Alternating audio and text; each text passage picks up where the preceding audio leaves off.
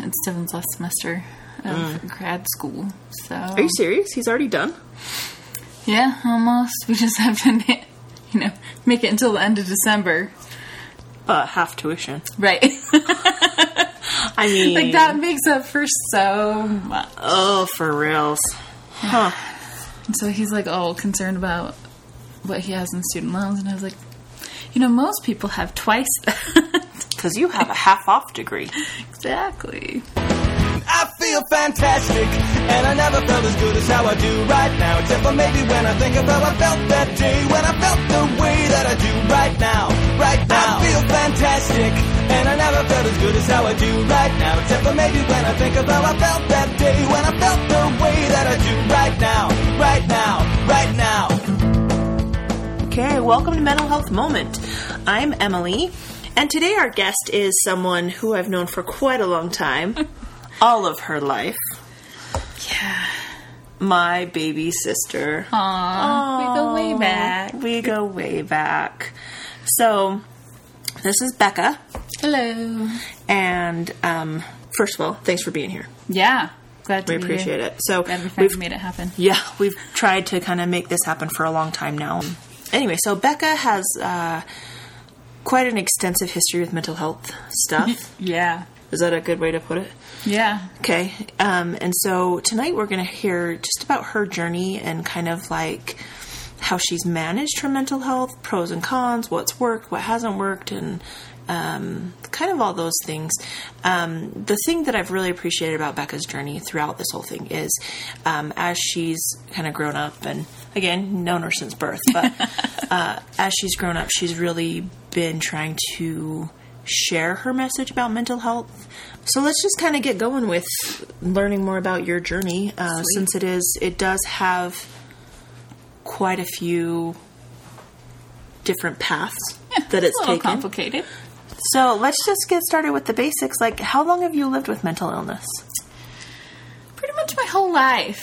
Um, I mean, I was five when I was diagnosed with ADHD, um, and eight when I was diagnosed with depression and anxiety, uh, which I feel like is is really young.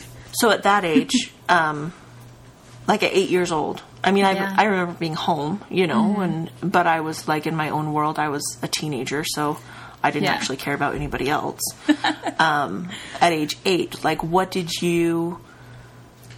How did they know you were depressed and anxious? Um, Do you remember back that far?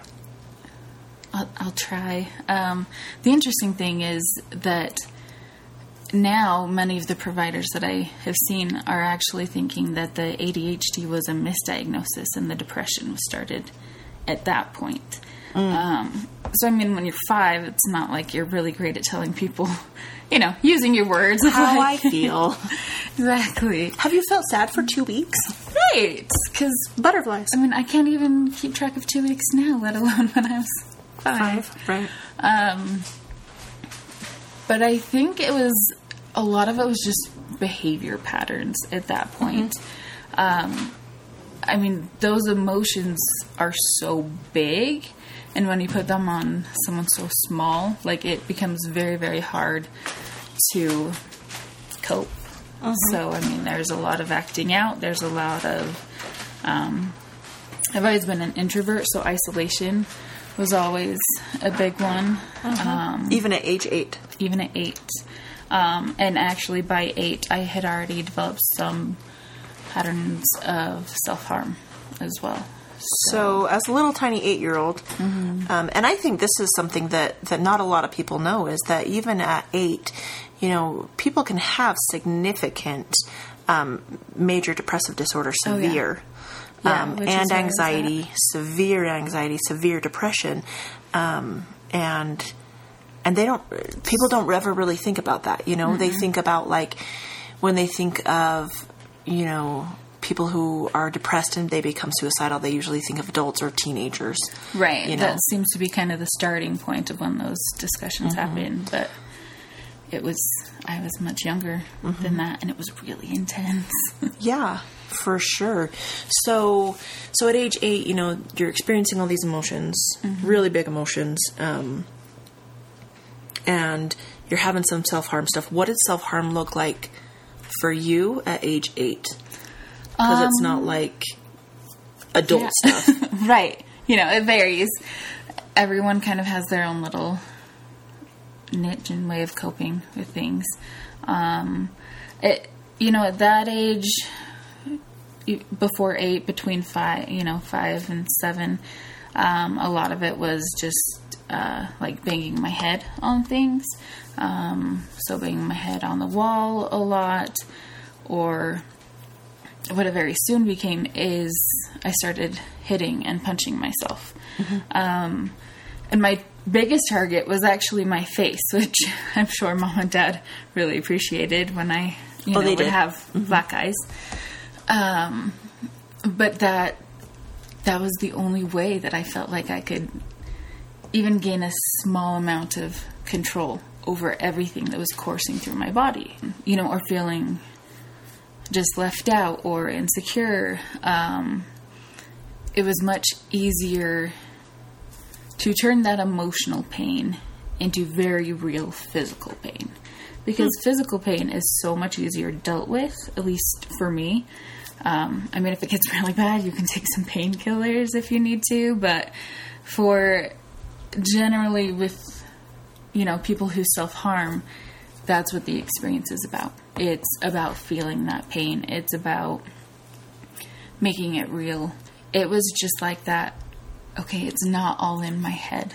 Um, so it was. It's all about me. Um, Tonight it is. yes. yeah, the whole self-centered thing, but Except the moments I make it about me. well, those are just as nice necessary. um, but yeah, so it was. It was just proving that to myself that my pain is real and it matters.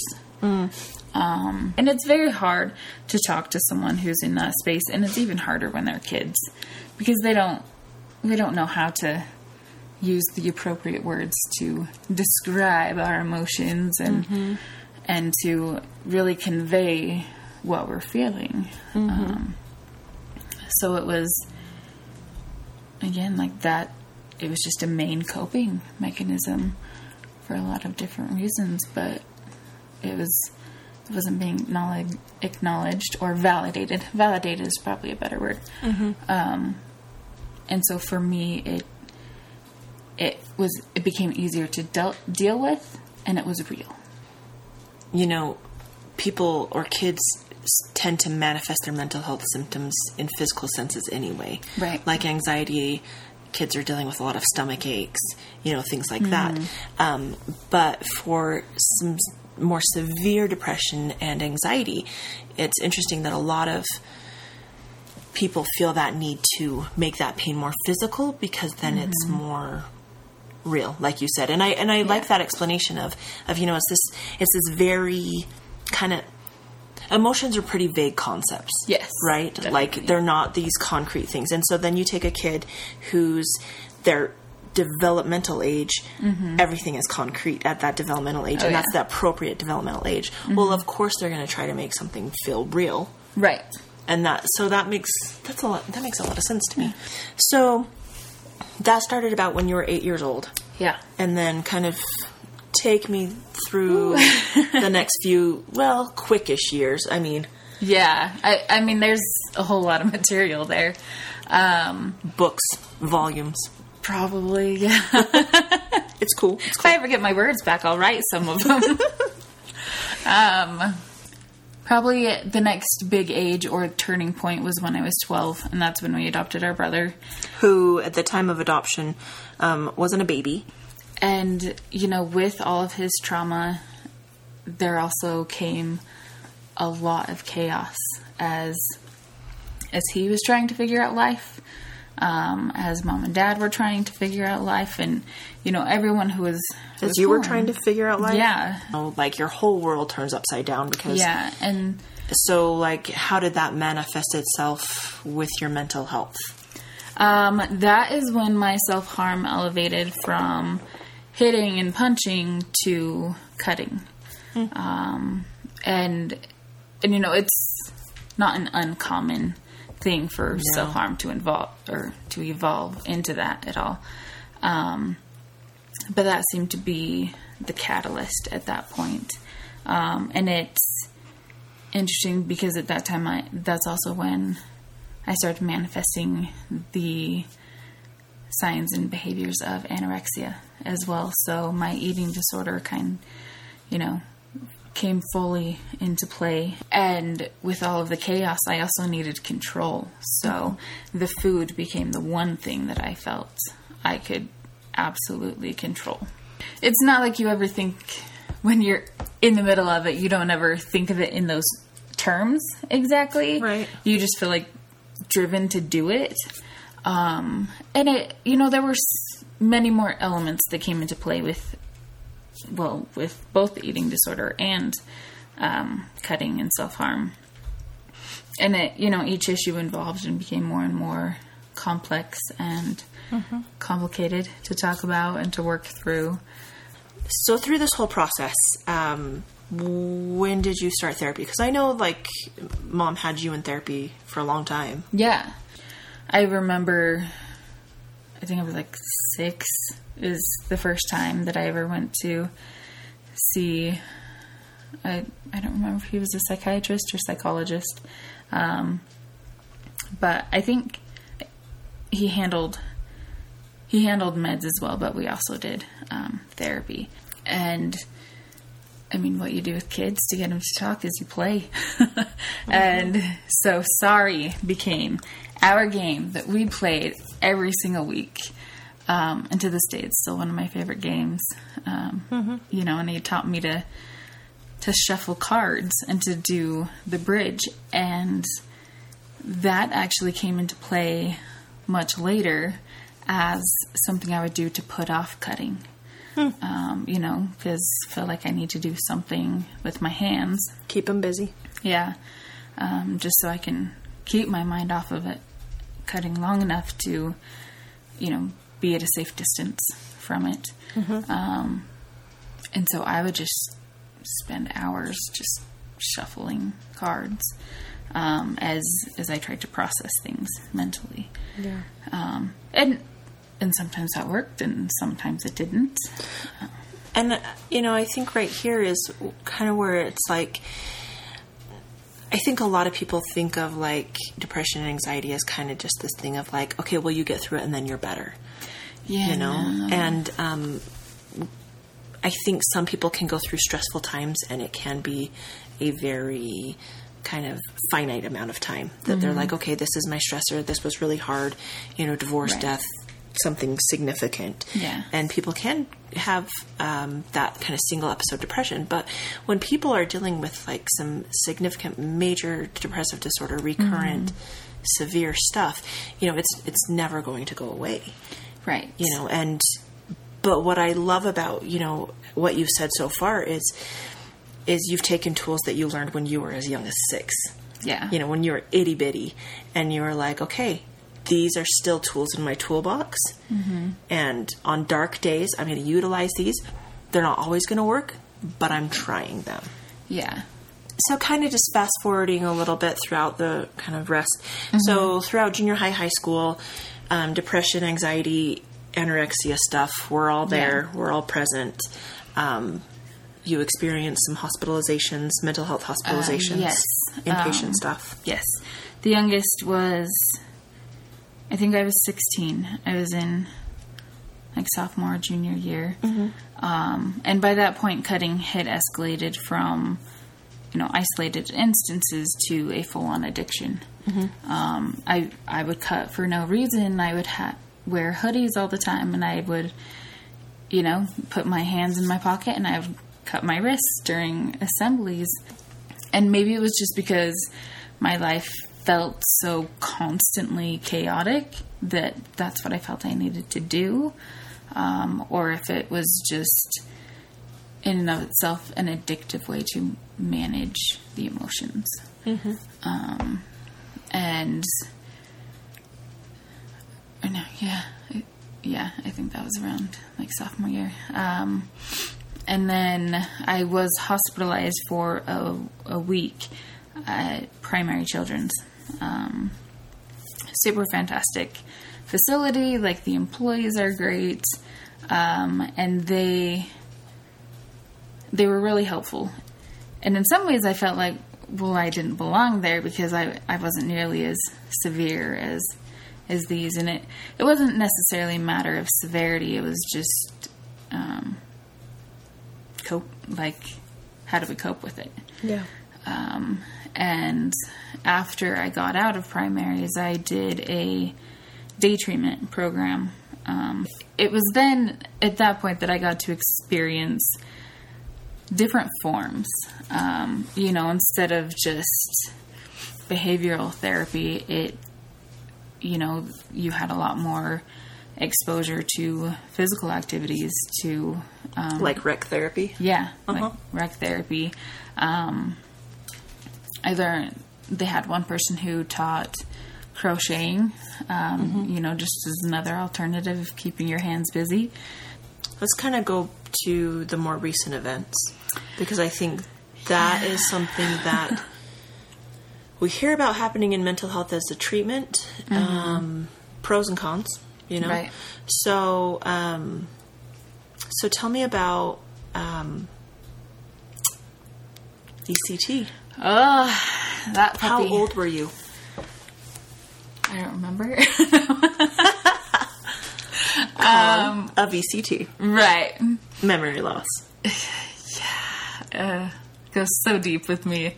Um, let's see, it was 2015, so uh, like 27. Okay.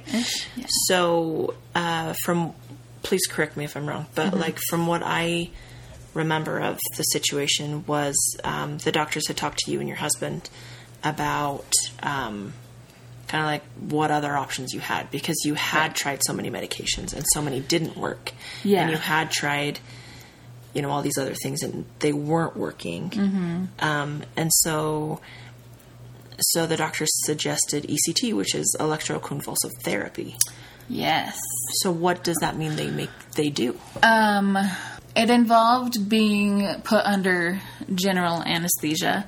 Um, So which, sedated. Yeah, which is also completely necessary. Um, and after you are asleep, I mean, you're hooked up to all of these different things, and they're able to trigger a seizure. Um, and you know, your seizure is supposed to last less than a minute. Um, and then you're brought out of anesthesia and you're put in recovery, um, which usually took quite a while. You wake up, you know, oftentimes sick uh, with a horrible headache, which makes sense considering your brain was just electrocuted. Right. And, you know, so you just spend an hour or two there as you kind of became more physically aware of your surroundings um, and to kind of wait for the initial wave of symptoms to pass. Um, and then they would, you'd get in a wheelchair and they'd wheel you back to your room and you would sleep almost a full 20 plus hours. Then you'd go to your next treatment. Um, So for those who aren't familiar with kind of this form of therapy, um, my understanding is it is it can be pretty controversial. Controversial. yeah. Um, and but I also understand the viewpoint of like, but we've tried everything else. Yeah, and so it, what else is there to it was very much that circumstance of like between a rock and a hard place. Mm-hmm. Um, you know, I had ruled out most available meds on the market. I mean, Mm-hmm. all of the SSRIs and SNRIs. Um, and I had been in all sorts of therapy, and I had tried, um, you know, incorporating like meditation stuff into therapy as well. And it just, it was very much like, okay, if we don't, life or death situation, literally. Like, if I was not treated and was released without anything changing, there is no doubt that I would have ended my own life. Um, and so it's, well, you're, you'll risk everything to have everything. So kind of with that, um, you you know, I know that you did those sessions. You did the initial 12 sessions. Right. Um, and then you did several booster sessions. Yeah, so it the ECT worked spectacularly for a little less than a month. Um, and And that's not a typical. right, you're supposed to, you know, at the end of a series, the general idea is that you will do that many treatments in such a short amount of time, but then you will just do a booster session mm-hmm. as needed, you know, every few weeks, a month, a little more. And so after that month that it went really well, I crashed and burned harder than I ever had before, which is saying something. Um, and it, you know, landed me right back in the hospital because I I could not keep myself safe. Um, and so I went back and they did a full booster series at that point. Yeah. Um, and then they they try to wean you off of it, so to speak. And I could never go more than three to four days without having a treatment, um, which is not sustainable. And I know for some people who have done ECT, they have had very different results. Oh yes, right Like, so and that's something that i do want to make sure that people know is is you know if your doctor or if your treatment team do talk to you about that as a possibility i mean definitely talk with your whole treatment team i think and Definitely. consider the options i think for you you know it, it was not helpful Right. and it caused a lot of side effects um, you're currently dealing with significant memory loss Yes, which is supposed to, in theory, your memory is supposed to rebound within a year. Um, and you're supposed to get most, if not all, of your memories back. And it's only supposed to affect short term. I don't remember the vast majority of three to five years. Um, so I, I have almost no memory of my youngest daughter being born um, and the first three plus years of her life. Um, and it, you know, something with my brain, it just affected it a little differently. And um, it affected both short term and long term, and my ability to form new memories. Um, and, you know, there were a lot of other side effects as well, like word finding is something I really struggle with. And so I think with any treatment, there's definitely pros and cons, and like whether or not it's right for you. Mm-hmm. Um, for sure And it's a discussion you should have with your providers to, before making that. definitely and and i think you know just kind of going back through your experiences what you've talked about it's like you know throughout your whole experience maybe like one therapist wasn't the end all be all for you you know one Right. modality wasn't the end all be all for you but but you were able to gain skills throughout the whole course of different therapies and different treatments etc Yeah. um, but for you what has been the most helpful part for your mental health journey Honestly, I would say my current psychologist. Um, I mean, she was with me before I started ECT. I mean, not terribly long, less than a year. Um, but she was with me throughout and after the ECT. And so she sees the differences. She has been with me on such an incredible journey. Um, and and having her, I mean, we just kind of click, which Yeah. I think with some providers you you do just click, and others you're like, eh, I can tolerate you, and you know, other Yeah. we're not going to work. Um, and and she and I can really connect.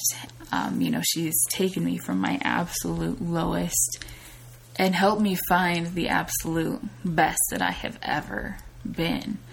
And you know, there are always still highs and lows, ups and downs.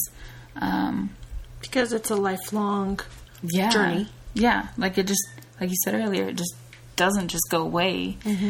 Um, and so just having, and that's also probably what has been the most helpful is I'm not relying just on one person for support. Like I have built an entire network of people.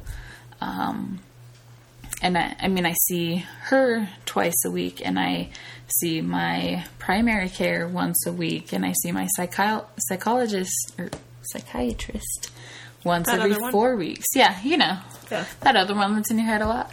Yeah. Um, and you know, I have to check in with Devin all the time, and or my husband.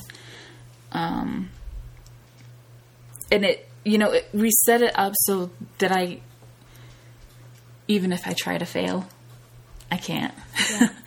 And I, I love that. I love that you have worked so hard at managing your mental health, just knowing that there's going to be really dark times and Yeah. knowing that there's going to be, you know, really hard moments. But in those, um, when the stuff is good, that's when you build your network.